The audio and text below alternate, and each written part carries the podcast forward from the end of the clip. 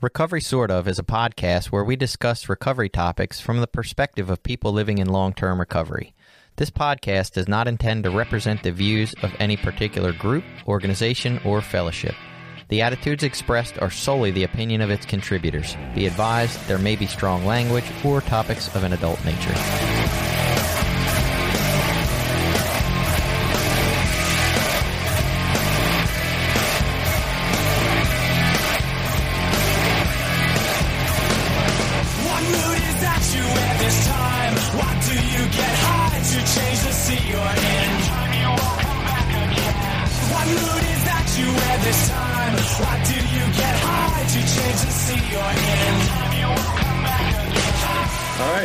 Back. It's Recovery Sort of. I'm Jason. I'm a guy in long term recovery here, always with.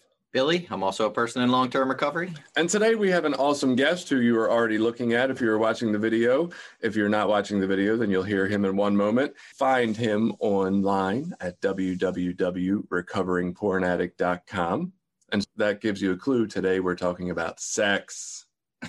sex addiction, of course, not just sex. So don't get too excited. He has three books to his name The Addiction Nobody Will Talk About, He's a Porn Addict, Now What, and Porn in the Pandemic. And he is a porn addiction expert and Batrama Trails Services gentleman himself. So we welcome Joshua Shea to our show. How you doing, Hi Josh? guys. Thank you for having me on this morning Oh, or man. afternoon, whenever when everybody's listening morning. to it. We have you on here. Obviously, we're going to talk about porn addiction. We are show all about recovery and addiction topics. We have yet to have any sex addiction conversation on this show. I came across you on Reddit. It's been an interesting excursion to look into your website, to look into some of your topics. I mean, you recently did a TED talk and just to learn more about this whole sex addiction topic. So, can you tell us just a little bit about how you got to where you're at to being someone who counsels people in certain places about sex addiction? Yeah, well, I inadvertently started young when when I had a lot of unresolved trauma. I'm kind of a textbook former pornography addict. I had to deal with abuse, both sexual and mental, at the hands of a babysitter when I was a little kid. I discovered pornography and alcohol, pornography at 12, alcohol at 14 and they helped me repress those memories of what happened and they also quickly revealed themselves to be the only two things in the world that could calm the storm that was going on in my head. And you know from the age of 12 13 up until 37 when i entered recovery which was almost 7 years ago now I, they they were my go-to's. I mean, you guys know this as as former addicts that no matter what was happening in my life, no matter whether I was dating or engaged or married, whether I had kids or not, whether my career was going great or was in a slow time, the only two things I could consistently always count on to make me feel better, to help me get through this world, were the pornography and the alcohol. And it took so much of my life away, yet at the same hand, I hid it from people very well. When it came out that I was a porn addict, it absolutely shocked most people, floored them. They couldn't imagine that somebody who was a uh, owner of two companies, you know, had a nice house, nice wife, good kids, that, you know, former local politician, that I could also be a porn addict because I think a lot of people view porn addicts as these 19 year old guys who live in their mom's basement and have pimples and have never kissed a girl in real life. And that's not the reality. I've been to inpatient rehab, both for alcohol and for uh, the porn and sex addiction. And I've been in a bunch of the 12 step rooms. I've been in group therapy, both as a participant and as a leader of some groups. And I have met every type of person. So there is no stereotypical porn addict. It's like drugs, it's like alcohol, gambling, whatever you name the addiction, there is no stereotypical addict. So I made the decision in 2016, yeah, 2016 to start writing about it. I saw that there was no general knowledge, books, or information out there about porn addiction. I could learn all about my alcoholism, I could learn all about addiction in general, but when I tried to find just, you know, straight ahead books on pornography addiction, there was almost nothing there. Now, I'm I worked in journalism for 25 years, and I'm the kind of geek who will sit there and read studies. And I read a lot of studies on pornography and uh, pornography addiction and sex addiction. I was like, somebody needs to boil this down for the normal person, for the Mm-hmm. regular guy on the street who doesn't sit with the New England Journal of Medicine and go, "Oh, look at that," because I, I, like I said, I'm I'm that geek who, who, when- I say I recently read in a study, I actually am telling the truth. Uh, I realized that we needed some resources out there for the addicts. So I wrote my first book. And what surprised me after that first book came out was the amount of women who contacted me, wives and girlfriends who wanted to know about their husband or their boyfriend who they believed was an Mm. addict, who just admitted he was an addict, and they were really lost. And I had no idea that, you know, as much as there was nothing out there for porn addicts, there was even less for their partners. By talking with these women, talking with some therapists that I knew, I learned a lot about uh, betrayal trauma. And that's what they go through when they find out that their partner is a porn or sex addict. Which in some cases seems even worse than being the addict themselves right. um, and tougher to get through recovery than being the Mm. addict themselves. I've just found their plight so fascinating because they truly didn't deserve anything. And there were so many misbeliefs in that community. Like they contributed to the Mm. addiction. You know, they weren't pretty enough, they weren't good enough in bed when. uh, You know, you guys know as addicts, it's all in your head. You know, porn addiction and sex addiction has nothing to do with what's going on between your legs. It has to do everything with what's going on between your ears. So I wrote that and it's just kind of snowballed from there. I've been given some nice opportunities, like you mentioned, the TED Talk. I've done a few more higher end interviews in the last six, seven months, and people are starting to come to me for more help come to me for more quotes and you know i'm kind of at a place now where i'm still allergic to the g word i don't like to say god and uh, I, I prefer the word universe and I, I look at it as I thought that I was here to be a local politician, to be a magazine editor or, or, a writer or a local celebrity. And I realized that ultimately the universe put me through all of that so I could get to where I am today. Because for the first time in my life, and I'm sure you guys probably feel this with your podcast, is that this is really what I'm supposed to be doing. This is as close Mhm. to a calling as I've ever had. I liked all that other stuff, but there are very few other things in my life that are going to get me up on a Sunday morning to talk to a couple strangers over Zoom than talking about recovery. None of that former life was ever going to do that because I was probably too hungover anyway. Um, so, you know, that's where I am today. I'm trying to spread information generally about pornography addiction and betrayal trauma to make them a little bit more known in the mainstream. And then I try to work with both addicts and female partners of addicts just to help them get through this process. You know, I, I, think that if I can make people's journey a little easier than mine was, you know, I hurt a lot of people in my life. I hurt a whole lot of people in my life. But now that I'm doing this, I think that maybe by the time I am six feet under, maybe I can help more people than I hurt. And overall, my life will be a net good.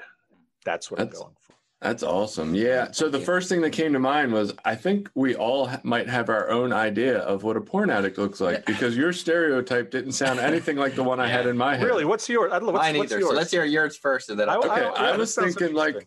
I was thinking this 60 year old guy in an overcoat that like flashes on the side of the road or goes to strip clubs all the time. Yeah, that would be an exhibitionist. Yeah, but it's just like that but- dirty old here- pervert. Right. Well, well, here, well, here's here's the thing, though, that I, you know, am, am hoping one day will get straightened out. When people say sex addict, most of the time, what they mean is intercourse addict. Mm. And what I'd like to see is I'd like to see sex addiction or sexual disorder, however they want to call it. I'd like to see that as the umbrella term, kind of like drug addiction. And then you have, you know, the families, the benzos, and you know, the opiates Right. and all that. I'd like to see, you know, sex addiction and then intercourse addiction, porn addiction, exhibitionism, voyeurism, and all of these things because I was never into exhibitionism. I was never into voyeurism, but I met people who were at the sex and porn rehab that I went to. And when you look at somebody who has like intercourse addiction, that's closer to having a personality disorder. A lot of experts will say that, you know, there's a huge gulf between somebody who's an intercourse addict and who's a pornography addict. And, you know, just lumping them all together is one of the things that uh, has hurt treatment and that has hurt people's understanding of it for years. Gotcha, gotcha. Yeah, I just I don't know. I, I definitely thinking like the older, pervier guy who's in like the triple X movie theaters, and that's what comes to mind when I think of someone who masturbates a lot. I guess. I was gonna say, it sounds like a very, very 1986 You're stereotype. right. I don't think these theaters even exist anymore. I- I'm not Yeah, sure. you can't I'm not find one anymore. So what's yours? So mine was like the 30 to 50 year old guy who's like married at home and he's bored with his wife and he has no interest in sex with her anymore, but he can go online and fantasize and have all these relationships with these beautiful young women. I definitely wasn't thinking the 19 year old in the mom's basement. It's interesting though. that we all I've heard that so many times. That's what I say now. People have told me uh, that that version of it. Okay, that's cool. All- yeah. Uh, The other thing I wanted to bring up, I found it interesting that you mentioned uh, very gender specifically that the men seem to be the porn addicts that you come in contact with, and the women are the partners. And I was wondering how often you encounter the opposite of those roles, if at I- all. I do encounter it, but I think it's people who aren't following the traditional quote unquote gender roles of this. I think they feel even more stigmatized to come out. Mm. I have found it's almost easier for a gay man to ask. I've had more gay men ask me questions about their husband or boyfriend than a straight men ask me about their wife who might be a Mm. porn addict. Like somehow he can't handle his wife at home or he's not enough in bed. Like I think his betrayal trauma is actually hurting. And I'm involved with an organization that does a lot of betrayal trauma work. And I'm working with a support group of men right now who are feeling betrayal trauma, most from infidelity from their wife, but some with who have wives who have uh, other uh, have sex or porn addictions, and it, it's interesting, you know, seeing these guys who they feel very ineffectual, but they also feel very shamed that they have got this position where they're not much like the woman is uh, fears that they can't satisfy their husband. That's why he went to porn. These guys feel it the exact same way with the woman that and it, i think it's almost more traumatizing for them because society says you know take care of your woman. You're the man. And they run away from that Did you start your alcohol recovery at the same time you started your your porn No, addiction? well, uh, tec- technically, yes. I quit both the same day because I love a challenge. And, Yeah. uh, but I went to inpatient rehab two weeks after I gave up alcohol. And I thought I'd be there 28 days, just like in all the movies. And I ended Right. up being there for 10 weeks. wow. Uh, what was interesting was when I went, I don't think I really truly understood or knew there was the concept of porn addiction. It wasn't until the end of my time at that rehab that my caseworker, who started to learn ab- about my porn use and about my attitudes and about things that had happened to me, he had me meet with a guy that he knew off campus who was a certified sex addiction therapist.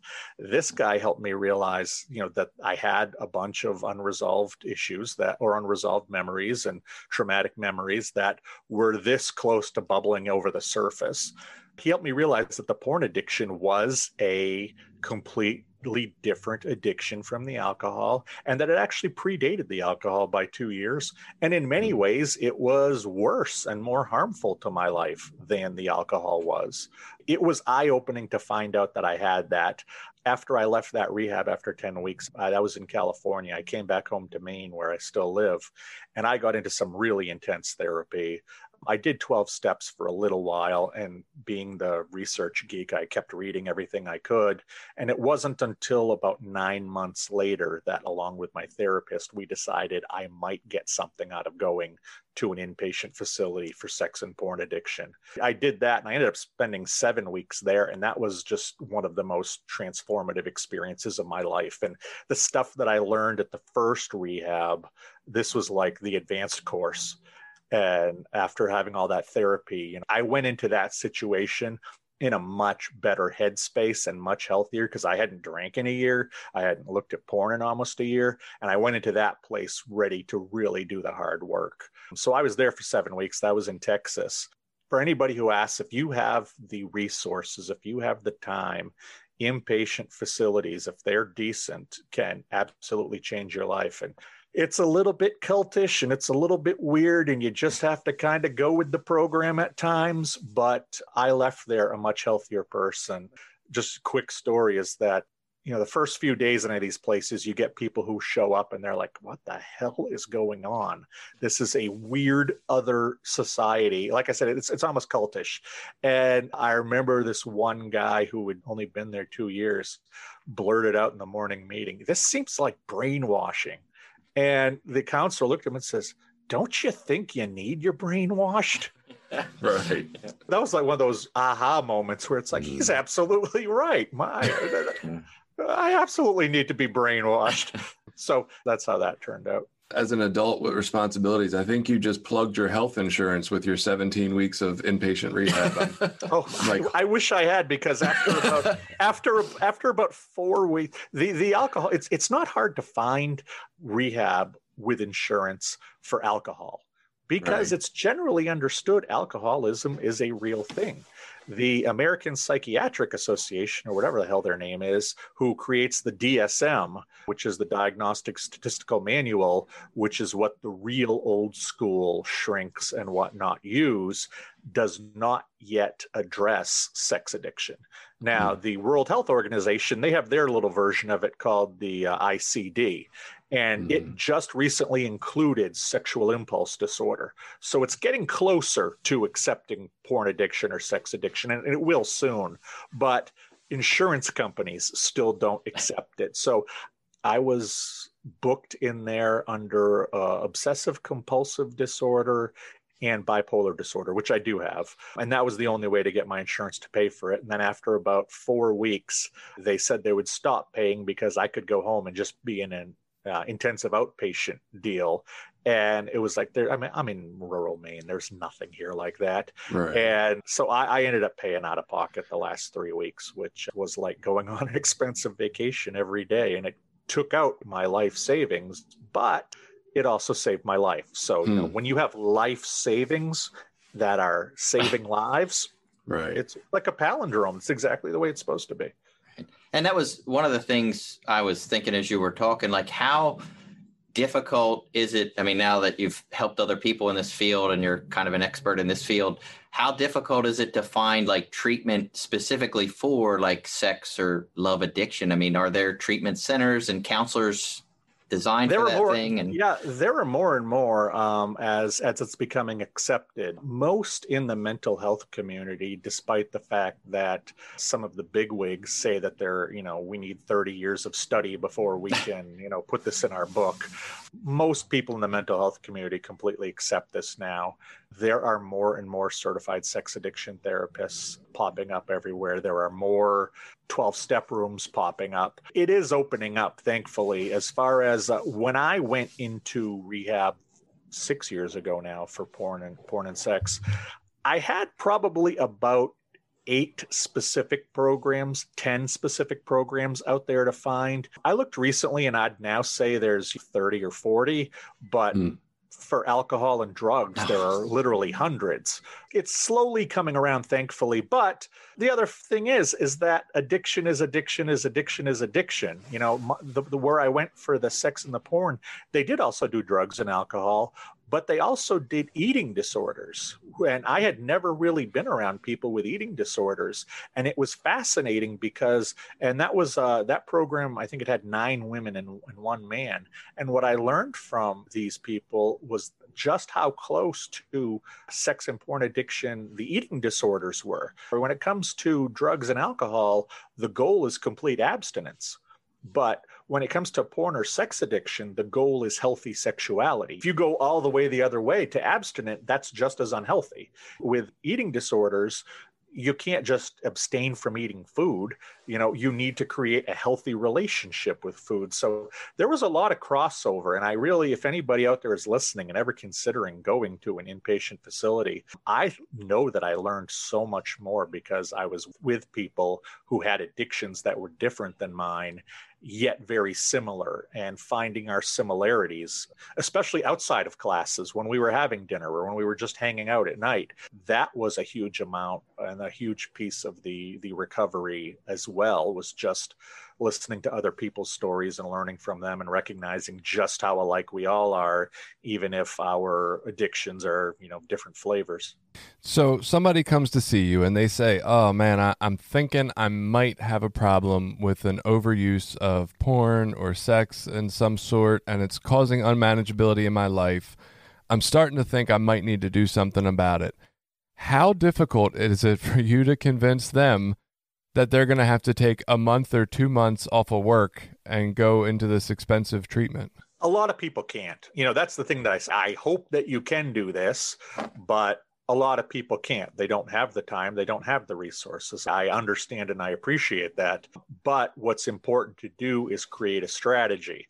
And one of the things that I urge people to do early on in recovery is to try all the different modalities out there. Go mm-hmm. to a 12 step room, go to an individual therapist, go to a group therapist that isn't based in 12 steps. Try a smart recovery meeting, read about it, find an online forum, try all of these different things because the people that I know who have been successful in addiction recovery, and not just sex and porn, but across the board, I find that these people have created their own path and have mixed different modalities together. I did 12 steps for about a year, year and a half. And then I hit a wall where that was as much as I was going to get out of those programs. I did AA longer than I did SAA, and I appreciate them. And I've got friends who I still talk to from them. But for me, for my personality type, that's where it stopped. I know some people who have not read anything about their issues, and that's fine for them. You know, we all have to find our initial road. I didn't do all of the steps, and I kind of did them, you know, mishmashed when I was going through Alcoholics Anonymous. And I felt a little bad that I wasn't following this exact plan, but that's never been who I am. And my sponsor at the time, he was a cool guy who, you know, could vibe with me. And he was just like, dude, are you drinking? No. Do you feel like you want to drink? No. You know, okay, well, then it's working. You know, mm. I'm not going to be one of these old school guys who, you know, wraps you on the fingers with a ruler because you're not following the 12 steps exactly because I recognize you're going to blaze your own trail and find your own way. And I believe that, you know, most people who I've met, they need to find their own way. And if it's 20% you know 12 step groups and 20% you know online forums and 60% just having an accountability partner or, or, whatever it is that's cool as long as you're not using as long as you're not having massive cravings to use as long as they're getting better and as long as you're doing the hard work do what you need to do. That's the important thing. I was definitely going to ask you about your participation because you had mentioned the 12 step programs and you kind of answered about how long you did them. Uh, and I was curious because I think in my head, I always assume that people that leave 12 step programs to, to forge their own path, it's almost on a resentment or a dislike of something that took place in the program.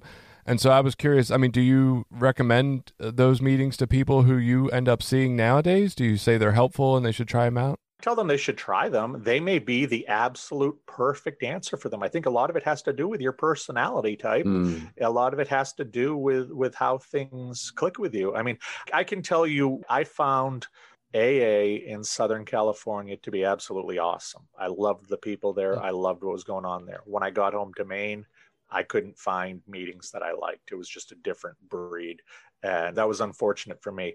With Sex Addicts Anonymous, it and Sex and Love Addicts Anonymous, it was even quicker. I like the big city like like Dallas or Fort Worth has so many meetings. Uh, you come to Maine, there are five meetings of Sex Addicts Anonymous in a week. There is one in my town, but the next closest is 40 miles away. Uh, there are like two meetings of Sex and Love Addicts Anonymous a week in Maine, and 40 miles away is the only one that I could go to. So that was part of it. But also in the room in my town that I went to for several months, it seemed like it was mostly guys who were shoved there by their wives. They complained Mm-hmm. about their wives. They complained that they had to masturbate because their wives weren't giving them sex, or that's why they cheated, or they're not really a porn addict, but blah blah. And and sitting there, it was just one of these things where it's like, this is not going to help me. This is not going to be healthy for me. Uh, I read the big book. I read the green book that comes with SAA. I picked out some really good information and I met some good people who I still keep in touch with, but I don't think that sitting in those rooms were conducive to my individual recovery. But there are people who have been in those rooms for 20, 30 years. That's what they need. That's what they love. That's what they know. And if that's what keeps them happy and sober, hey, all the power in the world to you. I'm not going to tell you how to stay sober. Interesting. So I come from Baltimore originally, and, and I hit some some S meetings down that way. I never made it to SA, but I did hit SAA and SLAA as you mentioned. And I thought, and you talked about it earlier, the difference in gender and gender forms and, and how we, you know, society puts their views of what a male is supposed to be and a female is supposed to be. And in an SAA meeting, which is purely Sex Addicts Anonymous, it was 20 dudes. We might get one lady that walked in every once in a while, and it was just kind of awkward for her, I think, and probably for us. And then to walk into SLAA, it was usually like 17 women and two guys. And it was like, I guess if you throw that love aspect in it, now it's acceptable for a woman to come because she can say that. Or, but yeah, I, I moved up to an area where the closest meeting to us is at least 35 minutes away. Well, and the other thing for me is that I truly believe that addiction is a symptom of a larger problem. Mm. That larger problem is almost always unresolved trauma. I know in, in alcoholics, it's about 67, 68% of alcoholics have some kind of unresolved trauma. With porn and sex addicts, it's as high as 90, 91%. You know, and I, and I know I'm not telling you guys anything you don't know, but the addiction is like a band-aid and that's just covering this giant wound of unresolved trauma and you can put the band-aid on it and you can hide the unresolved trauma and everything can look good from the outside but you're not actually doing anything to fix that wound that led to the addiction. I believe that you have to go into deep therapy and talk about that unresolved trauma and work your way through it and it sucks. It makes you sad it makes you mad it's frustrating. You think about the years you lost you think about the bad choices you made you think about how people screwed you over. It's not fun but what ends up happening is that you end up cleaning out that wound and it heals. And yes, there's still a scar there, but you don't have to put the band aid on anymore. I found once I got through my trauma work that it was so much easier, not simple, but so much easier to stay away from alcohol and porn because I dealt with the root problem Right. of why I was using alcohol and porn for so many years. One of my little issues with the 12 step rooms is that there isn't any real attention paid to that. They don't pay as much attention to origin stories and trauma and some of the stuff we know now. They're still using, you know, science that isn't exactly up to date and they're going on principles that while they work for a lot of people you know, if they tweak the program a little bit, it might work for a few more people. I didn't see this as much in, in SAA, but in AA, sitting there, I saw a lot of people who have been in that room for 15 years and were just dry drunks. They had Mm. not actually moved forward at all. They were just alcoholics who didn't drink. Nothing seemed to really change that much in their life. Their entire life was still about alcohol, but instead of about drinking alcohol, it was about not drinking alcohol. and that's what they obsessed over. And that's what they're entitled. And to me, that seemed like a lower quality life. You know, I'm glad I'm here talking to you guys about pornography. I love the work I do. I know it's important work, but I also like spending time with my family. I like doing other things. I'm not, you know, Mr. Porn addiction 24 7, but a lot of these people in the 12 step rooms, especially the ones that never had the family, who maybe are a little more socially awkward and this is their one social outlet, it seems like a lot of them are living a 12 step lifestyle that I didn't really want any part of that didn't seem healthy to me because it didn't seem to really be long term recovery. It was more long term maintenance. And I was looking for recovery, not maintenance.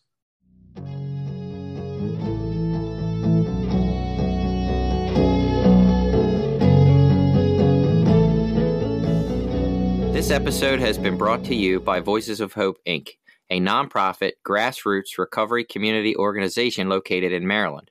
Voices of Hope is made up of people in recovery, family members, and allies. Together, members strive to protect the dignity and respect of those that use drugs and those in recovery by advocating for treatment, support resources, and mentoring. Please visit us at www.voicesofhopececilmd.org and consider donating to our cause. Many of us have those stubborn pounds that seem impossible to lose, no matter how good we eat or how hard we work out. My solution is PlushCare. PlushCare is a leading telehealth provider with doctors who are there for you day and night to partner with you in your weight loss journey. They can prescribe FDA-approved weight loss medications like Wegovy and Zepbound for those who qualify. Plus, they accept most insurance plans. To get started, visit plushcare.com slash weight loss. That's plushcare.com slash weight loss.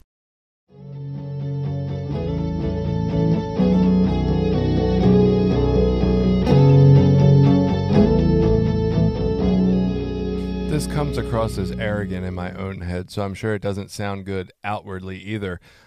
But what I've found is that I bought into this 12 step in, in NA when I first got in. They were like, oh, this program solves everything in your life. And I was like, yes, it sure does, right? And then at some point, I ended up in therapy for some other things that sort of relate to addictive behaviors, but seem to be a little different than drug use. And this is clean. I'm still struggling with, you know, a negative sense of self and, and acting out on things that are causing harm in my life. And when I finally took those suggestions to hit these other 12 step groups, whether that be SAA, whether that be Al Anon, even, you know, adult children of alcoholics, any of these, it was almost like and, I feel I've heard this from everybody that's that's left an NA or AA and gone to any of these other programs at all.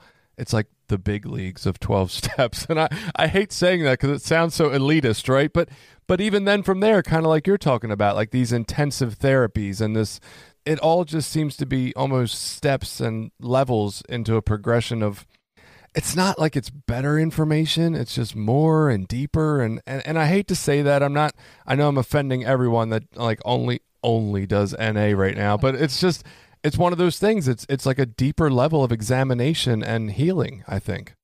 Jesus, that's arrogant. No. it is Uh, no, no, I, I, I agree with you, and I think that it's. I think a lot of people are scared, and that's that's Mm. one of the things when I first do coaching or advising or whatever you want to call it. When I sit down with with an addict or I'm doing a Zoom call with an addict, there is this amazing thing the first time you talk to them, and they realize you're the first person who is not going to judge them. You're the first Mm. person who is not going to shame them.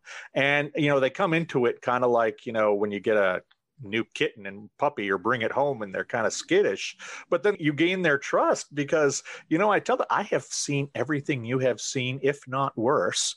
And I'm here and I'm fine. And, you know, you're not a bad person because you did this. You're just a sick person. And let's start to talk about how you can become not sick. And it's not a moral failing and it is a disease. And, and we'll, we'll figure out how to get through this. And if going to the 12 step rooms is what is going to get you to have a higher quality life, that's great.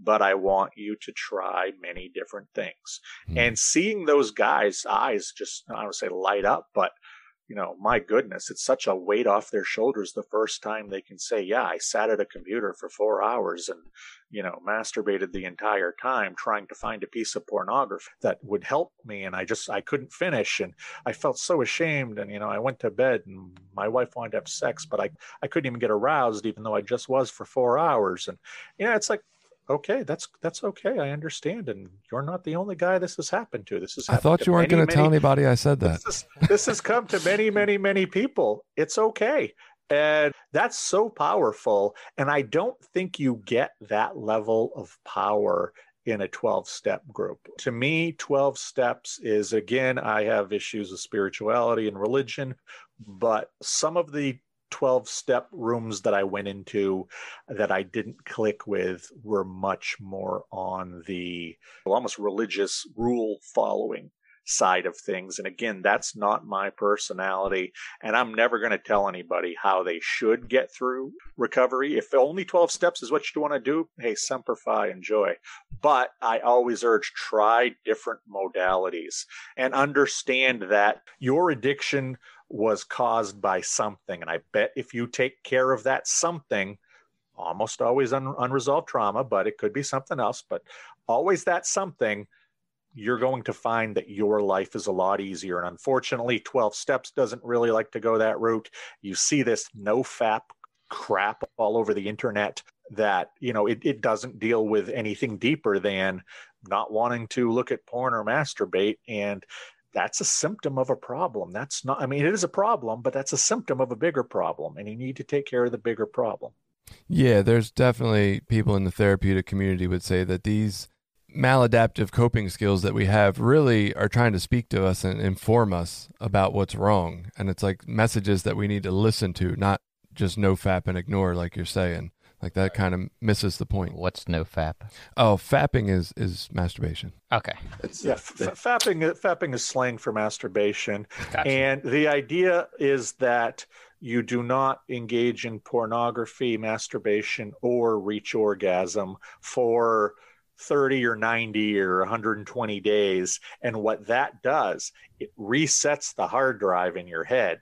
So you're no longer addicted to this stuff, which Hmm. is absolute pseudoscience crap. Having read enough of these NoFap forums, I believe that these are people who are more morally opposed or feel guilty about their use and their masturbation versus being you know dyed in the wool addicts a dyed in the wool addict is not going to not look at porn for 90 days or not masturbate for 90 days and suddenly come out the other side fixed that's you Right. know it's like you've got you know you- you've got a broken car you let it sit in the driveway for 90 days you don't just start driving it and going hey this is great it works Right. Right. It fixed Gotcha. itself. and the other thing with NoFap, it's an inconvenient truth, is that it started on a Reddit board like 14, 15 years ago now, because a bunch of guys tried to recreate the Seinfeld episode, The Contest, to Mm. see who could hold out the longest. I mean, that that's the truth. The- Yeah. These NoFap sites are huge. And again, if they're helping you, good. I'm glad. But the science is based in a late 90s sitcom. Right. I don't know. I'd probably base my life on Seinfeld. It's pretty good. I like. I see. As a guy, I think you'd want to do Three's Company. Okay. Now now you you, you bought me in. I'm sold. Would you say the biggest issue in 2021 with dealing with porn addiction, sex addiction, anything around this is still stigma? Is stigma the biggest holdup for people to find help for this? Yeah, I mean, it's stigma, it's shame, it's embarrassment because there are a couple things. Number one, we are a very puritanical society. Ugh. Our parents and grandparents were very, very puritanical. Now, I think that the youngest generation may be swinging the other way into a hel- unhealthy place. And I bring this up because of something like OnlyFans. Mm. Beginning of 2019, OnlyFans had about 100,000 creators. Beginning of 2020, OnlyFans had about 300,000 creators.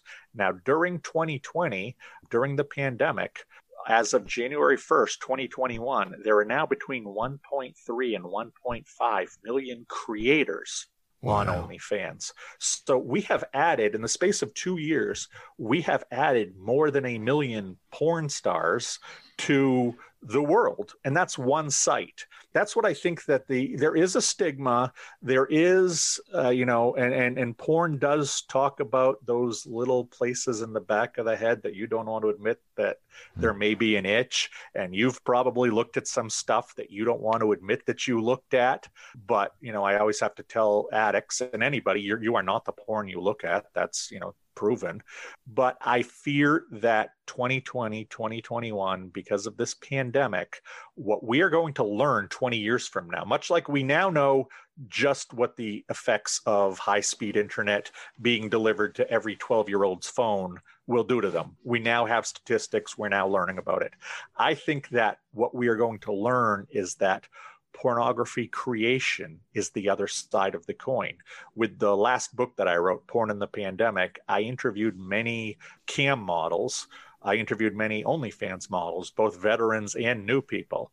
And what I heard across the board, whether it was male, female, just got into it, been into it to a long time, yes, they like the money, but what they really love is the adoration. They mm. love it when mm. somebody tells them they're beautiful or they're handsome. I had a, a, woman tell me that she can't get a boyfriend in real life, but now she has men giving her marriage proposals. You know, I've had guys tell me that they can walk down the street and a girl won't look at them, but they can go online and, you know, shake their ass and suddenly they're a superstar. And, you know, they go online and, and act nice to somebody and they'll pay them $10 or they'll show them, you know, a certain part.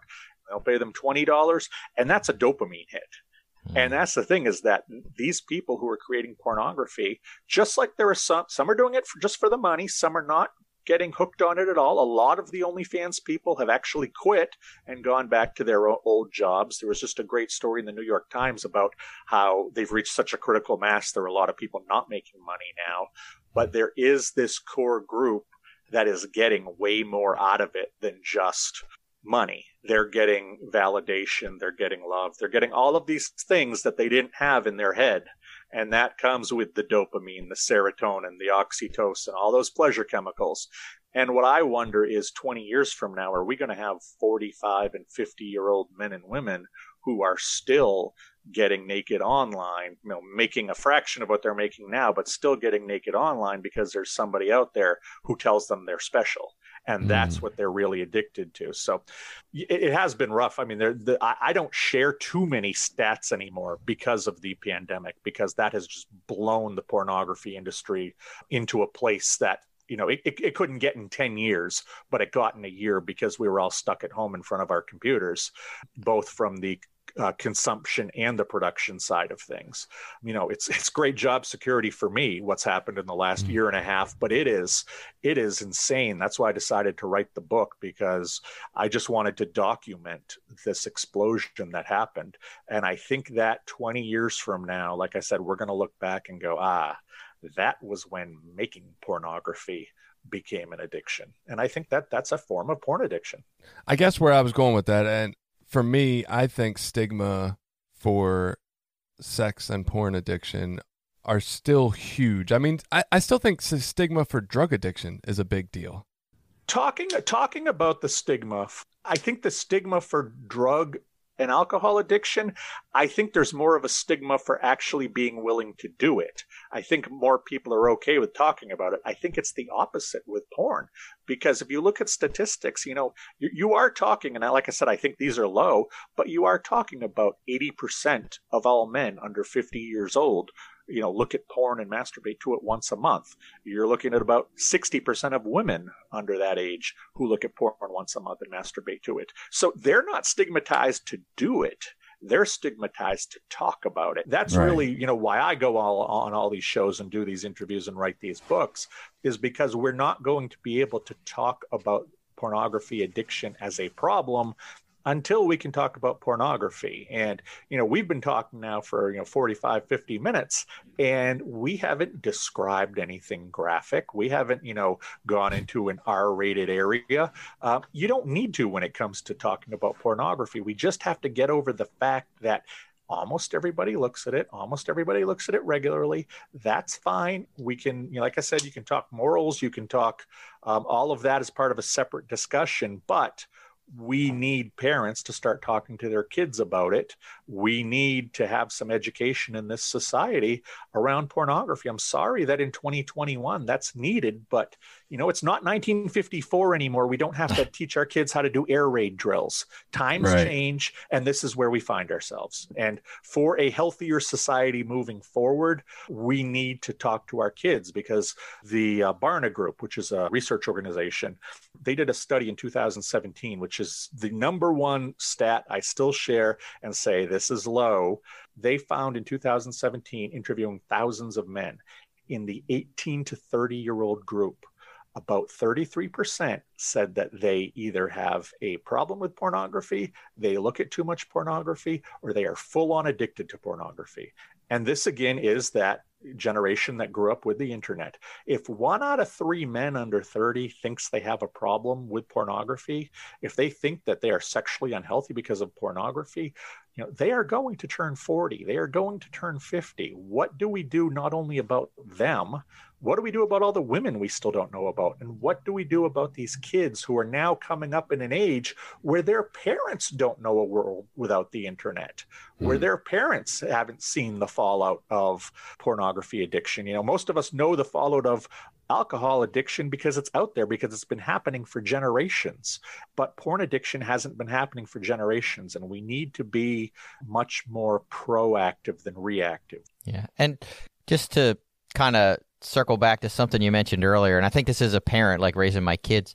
You mentioned like sex addiction having this like umbrella of different, you know, there's sex addiction, there's porn addiction, I guess love addiction, and then you mentioned a bunch of different SA programs for different things. Could you kind of just go over real quick the different things that would fall under kind of sex addiction in general? Like the fine lines between you know obsession addiction habit and whatnot are all very gray but there are four main branches of sexually involved disorders i guess you'd say. You know there, there's the intercourse addiction which is actually having sex with someone else and that's that's more about the risk behavior. That's more about going after that kind of high. With pornography addiction that is more about control in your life and that that kind of reflected m- myself and my story.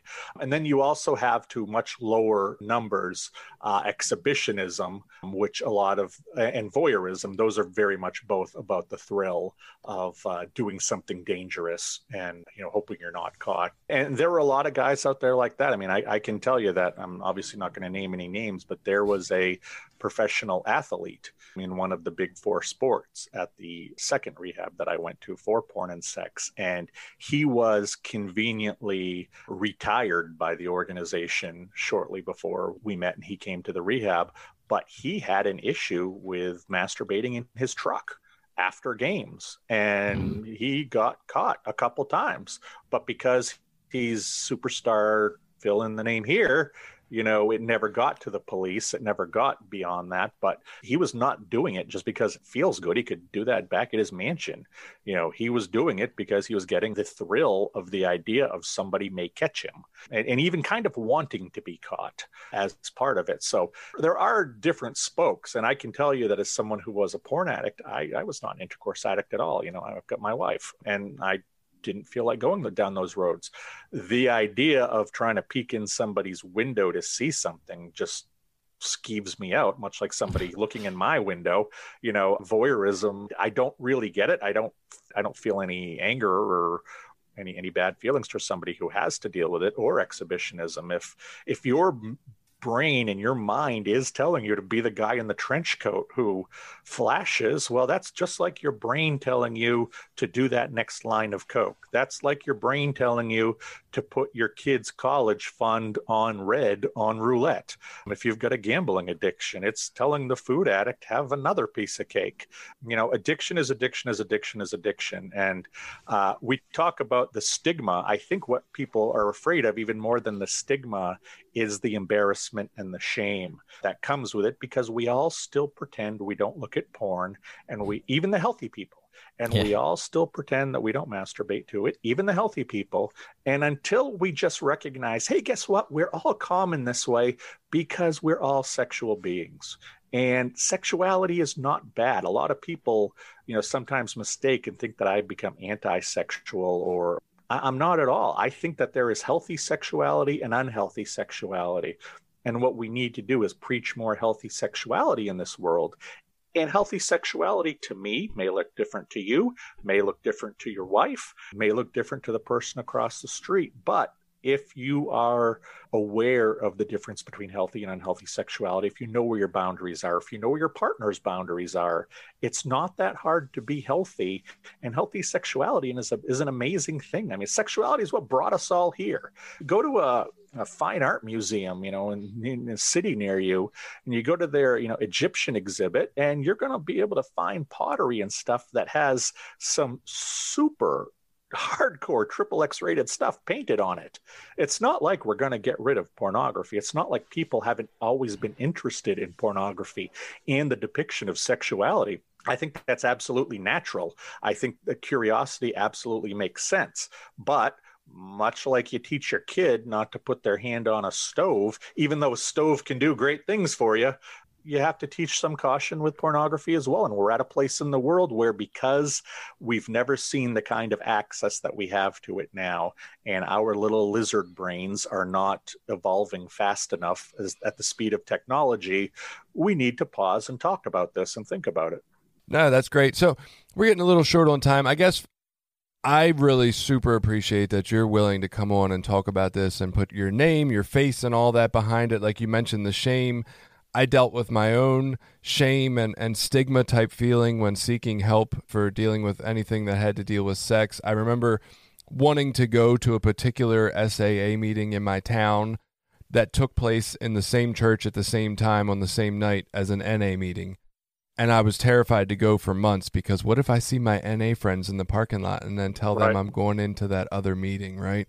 I don't want to be labeled. And I'm not trying to put down people who struggle with drug addiction whatsoever, but I'm thinking in my head, Christ, I'm worried about being judged by dope fiends from in a basement. like, yeah, that's I'm worried they're going to judge right. me as even lower, right? Because I had this picture of self stigmatization. The yeah. the sex addict is the pedophile, right, or or something right. along those lines, and I think more people need to talk about it. And, and I'll say, even today, I'm still a little reluctant to mention that part of my recovery at times out in the open because it's not the most glamorous thing, but it takes people like you and, you know, to a lesser extent, like me, opening up about this to really do something about it and change the way people view it. And I can't thank you enough for being that guy that's willing to do that because there's just not many people willing to do that.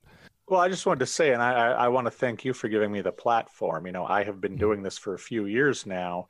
And while it's getting better with podcasts, it, it, in the beginning when i was you know soliciting to be on podcasts it was a tough road people were you know even just three years ago scared to death to talk about it not interested to talk about it Wow. Just I don't know what they thought that I would say or do, or or they were afraid that I think pornography is one of those words that people fear that if you say it out loud, people will be able to see look in your eyes and see that you can uh, you, know, you look at it or something. And, Absolutely. As a final question, sort of, what signs and symptoms would there be for someone who's struggling with either sex or porn addiction, or even a partner could see in those individuals that are like sure signs that it might be time to reach out and ask for some help or, or at least seek some help or consultation? Um, well, you know, when anybody ever comes to me and says, I think I may have a problem, I always say to them, you know, do you have a problem walking a straight line? No. Do you have a problem using your remote control for your TV? No okay, well, you've come to me thinking you have a problem with this. If you think you have a problem with this, you have a problem with this. Um, you're not here to talk to me about the million other things you could have a problem with. So if mm. you're hmm. questioning it, you're probably in the process of accepting it. And and let's let's get you to the point that you can accept this, and let's get a baseline for you. The, the one thing I, I would say to to addicts that I always hear with every porn addict is if you find that your frequency and duration is increasing because you cannot find that perfect piece of porn to to finish with let's say that's mm. a big sign if you are planning your day around looking at pornography or masturbating or if that's what you're looking forward to at the end of the day that or, or you wake up in the morning and that's the first thing that you want to do so you can get on with your day that that's a bit of a red flag.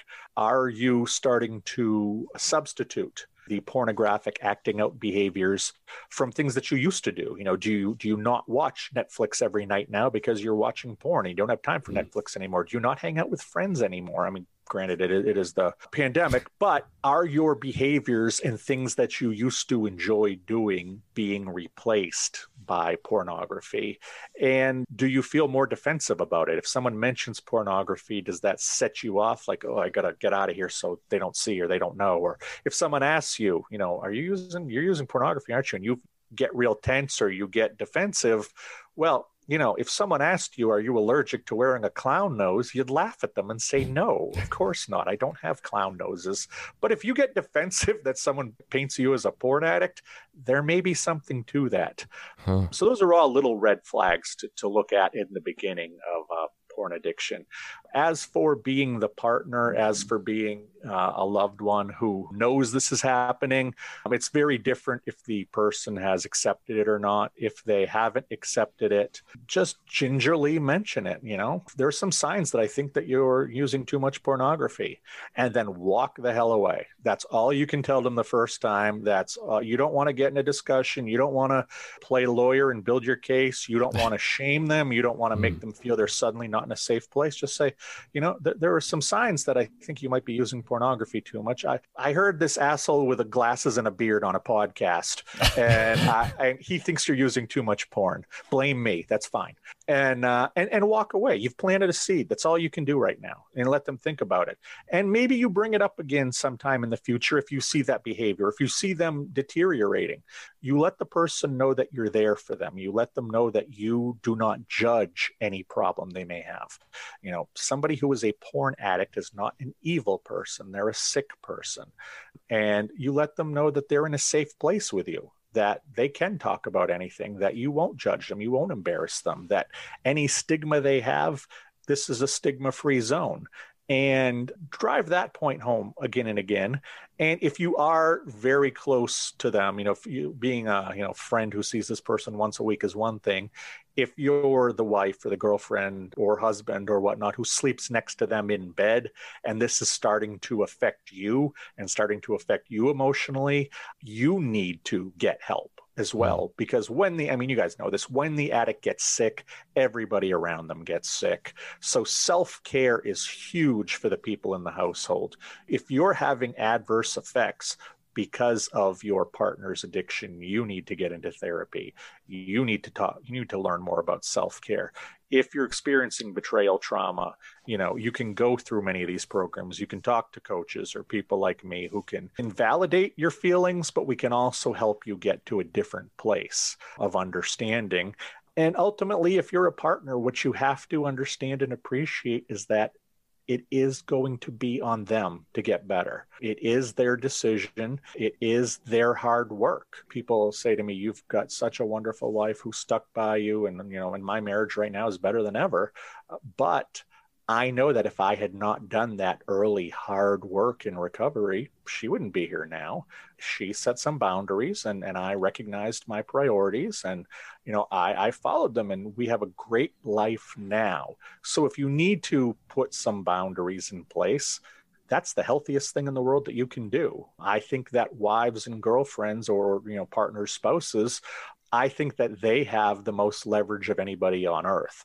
But if you're going to create boundaries and if you're going to create effects of those boundaries and consequences of those boundaries, you have to make sure that you're willing to stick to them. You know, if I catch you using pornography, you and I will not be sleeping in the same bed until you get into a 12 step program. Well, if you catch him using pornography, he better damn well not be allowed in your bed. Otherwise, your word is worthless. So there's a few things for the partners. This is this is I don't want to say partners of drug addicts or any other addict have things any easier, but it's been shown and basically and pretty much proven that partners of porn and sex addicts go through some emotional stuff that others don't. You know, if you're a heroin addict, your wife doesn't wonder if she's not enough in bed. You know, if you're a gambling addict, your wife doesn't wonder if she's not pretty enough for you. That's what happens. It's it's a giant blow to personal self-esteem finding out that you're the partner of a porn or sex addict at least hmm. in 70% of the partners who have to deal with it Awesome. And thank you so much for all of that. Again, this has been Joshua Shea, who we've been talking to today, and he is on recoveringpornaddict, all one word, dot com. And you can go on there. You can find his three books. The other things he has, he has counseling services, as he mentioned. And there's a lot of courses you can take the basics of pornography addiction, differences between addiction and recreational use, how to handle confrontation or disclosure. A ton of resources on there. If you have any questions, I mean, just go on and explore. I know Billy went on and explored the website, as did I. Ton of research, information, articles, blogs, courses it's a great place to start if you're looking for, you know, the idea of am I struggling with something or what can be done about it. So we really appreciate having you on today, Joshua. I definitely I'm thinking about having you on again because I want to argue with some of your your points you made. i would love that i would love that because you're wrong awesome, man. Thank Yeah, you, thank man. and you have very such a great day, okay? All right, you have a good one.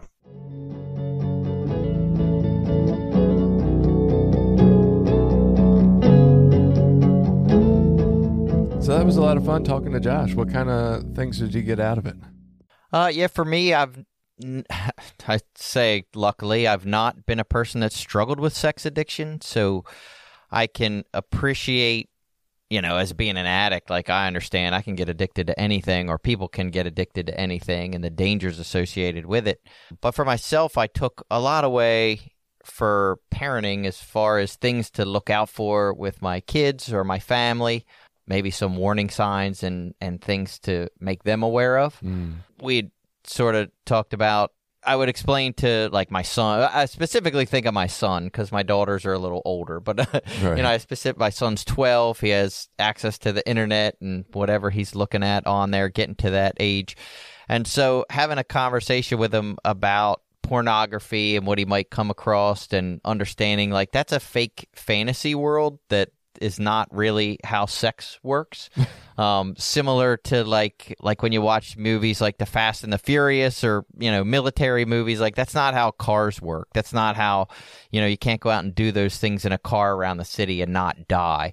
Like similar with sex, like what you see in porn and on the internet and these videos is not like the reality of how healthy sexual relationships should typically work. One guy's not saving the world from terrorism. Yeah. You're, you're ruining my beliefs in Hollywood. Yeah. You can't just spin your car around backwards and go 90 mile an hour in reverse and You mean you're not supposed to have sex with every step member of your family? Right. I had no idea. yeah, right. Your stepsisters, your, your Right. cousins. Stepmom, everybody. right? Yeah, no, I think that's really a crucial point. I mean, porn is skewing how young people view sex. And it definitely, like, there's research, you know, we know that people who regularly view porn have unsatisfying sex lives, right? Because it never lives up to it. Well, and I was researching some other information leading up to this, and someone, you know, was a female, and she was talking about how in a lot of porn, especially nowadays, and if you go back and study, there's been a huge rise in the, I don't know what you want to call it, like the abuse or you know negativity expressed towards women, the hmm. sort of slapping, the gagging, the right. ATM. If you don't know what that is, you know, it's It's ass to mouth, I'll tell you. okay. yeah, those kind of things like that's become pretty mainstream, you know, in a lot of pornography now, this derogatory sexual actions towards women. And in a lot of that stuff, like not only do the women not say anything about you know, whatever the slapping, hitting, being called a bitch or a slut. Right. They actually like it's a turn on. It's like a welcome. It's and that can be pretty unhealthy for some people. super tricky uh, because there are women out there, and, and whether it's from trauma or whether it's just who they are by nature, uh, do like that, and it is a turn on. But then at the same time, you know, the conversations about is this increasing rape culture and and you know unhealthy masculinity in ways that are demeaning to women and to absolutely. I, I you going back to the kids thing like i caught my son looking up some kind of boobs pictures when he was like six and, and had a tablet from amazon or something that we got him for like the things i didn't expect and and the difficulty of trying to say hey this isn't really age appropriate completely uh, and, and it's not something you should have access to but at the same time don't be ashamed about this. We're all curious what people look like without clothes on like it's so hard to walk that line of Right. this is wrong motherfucker but uh, also it's not bad because it's natural to want to Right. and, and I don't have the answers for that. So it was interesting. I think some of the things I, I want to have Joshua back on to argue about is the idea that I've heard women whose husbands relapsed saying, I wished he would have cheated on me because this feels like much more of a betrayal. And so just that kind of concept that, that, you know, partners' self esteem doesn't also suffer just as much from drug addiction because you're still choosing something over the person. I've even heard women say, I could understand if he slept with some prettier woman. I don't understand him going out to get high. Yeah, and I have heard, you know, family members or people say exactly the, uh, you know, of addicts say exactly those things like, why am I not enough? Why is his family not enough? You know, his kids aren't enough. Yeah, and I and I don't doubt the information he's given. I just I think that's interesting that you know it sounds a lot like what I've also heard for some other places. Well, and like most of these other conversations on the podcast, it just reminds me like, yeah, there's a lot of different forms of addiction out Mhm. there and what we share in common are the feelings, you know, it's the shame, the guilt, the I'm doing this and I don't even quite understand why sometimes, but this is what I do because it makes me feel good. And fu- Right. sometimes all I want to do is feel good. And, you know, that can take so many different weird faces and forms. There's a really interesting reading in SAA called The Bubble. It's kind of like, to me, I think their version of the triangle of self obsession. And it just, it sort of explains how when we act out sexually, when we sexualize our stress and act out sexually, we put ourselves in this protective bubble that takes us away from the 48 things I need to worry about today. Are my kids healthy? Are they acting up? Are they doing drugs? Are, are my bills paid? Do I have money to pay the bills? Did I take the right amount of loan out?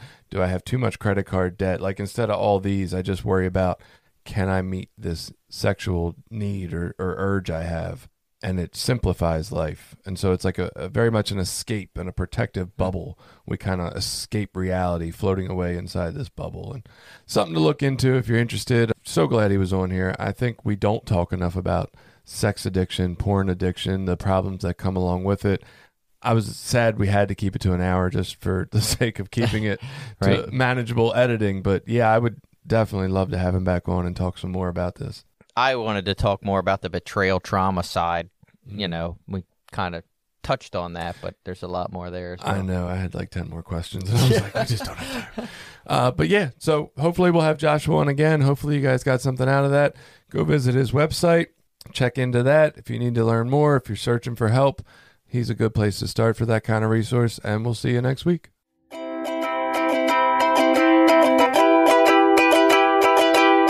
Share this podcast with people in your life who might enjoy it. Check out recoverysortof.com to find our episodes and link up with us on Facebook, Twitter, and Instagram. We're always looking for new and interesting ideas for topics, sort of. If you have any ideas for episodes or think you have something to come on and talk about, reach out to us.